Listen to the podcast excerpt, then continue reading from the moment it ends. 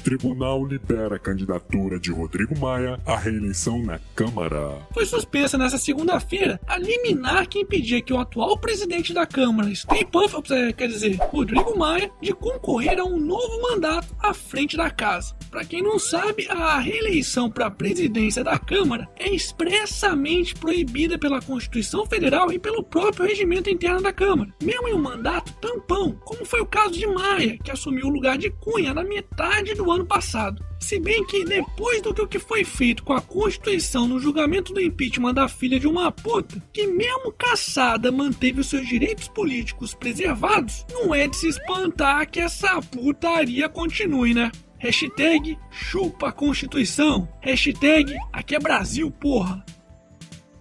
Momento. Jabá. E aí, estão com saudades das polêmicas lives do canal do Otário? Então podem se preparar, porque a partir da próxima semana elas estarão de volta. Só que o detalhe é que elas serão publicadas exclusivamente no meu canal do Dailymotion, que é um concorrente do YouTube. Então confere o link aqui na descrição do vídeo e se inscreve lá também. E viva a livre concorrência! Aqui é canal do Otário, porra!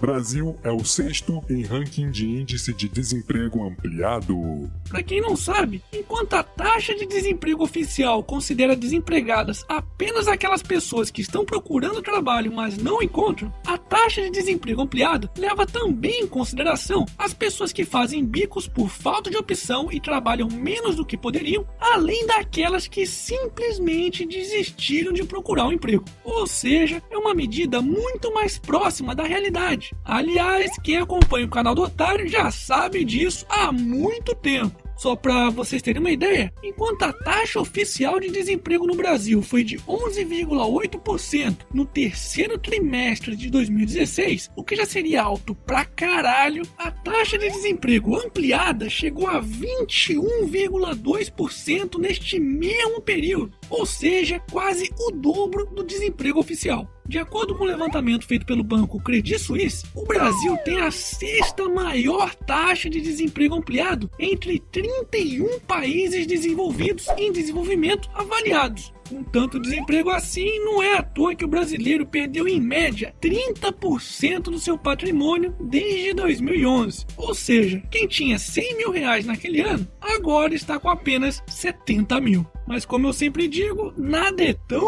ruim que não possa ficar ainda pior. Brasil terá segundo pior resultado na América Latina em dois anos. Pois é, caso as previsões do Fundo Monetário Internacional se confirmem, o país terá o pior desempenho na América Latina, com exceção da Venezuela, do arrombado do Nicolás Maduro, que simplesmente conseguiu destruir aquele país. No grupo formado por Argentina, Brasil, Chile, Colômbia, México, Peru e Venezuela, a previsão é que o Brasil tenha um crescimento para este ano de apenas 0,2% e para 2018 de míseros 1,5%. Isso só não é pior que o da Venezuela, que deve cair 6% em 2017 e 3% em 2018. É, para quem ainda tinha alguma dúvida do estrago causado pelos vermelhinhos na América Latina, a Argentina Argentina que se livrou da cretina Kirchner e viveu uma recessão de 2,4% no ano passado, deve crescer 2,2% neste ano e 2,8% em 2018. Mas enfim, se existe um lado bom de toda essa história, é que pelo menos agora, com a saída da Dilma e sua quadrilha, a gente não corre mais o risco de virar uma Venezuela. Hashtag chupa Maduro.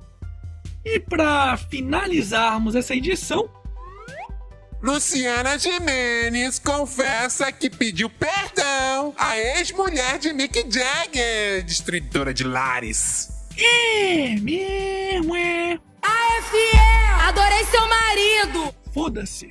E esse foi mais um Otário News com as principais notícias do dia. E aí, curtiu? Então se inscreve aí nessa bagaça e arregaça esse like. Ah, e não se esquece de se inscrever também lá no canal do Otário do Dailymotion. Vou deixar o link aqui na descrição do vídeo. E amanhã, quem sabe, tem mais.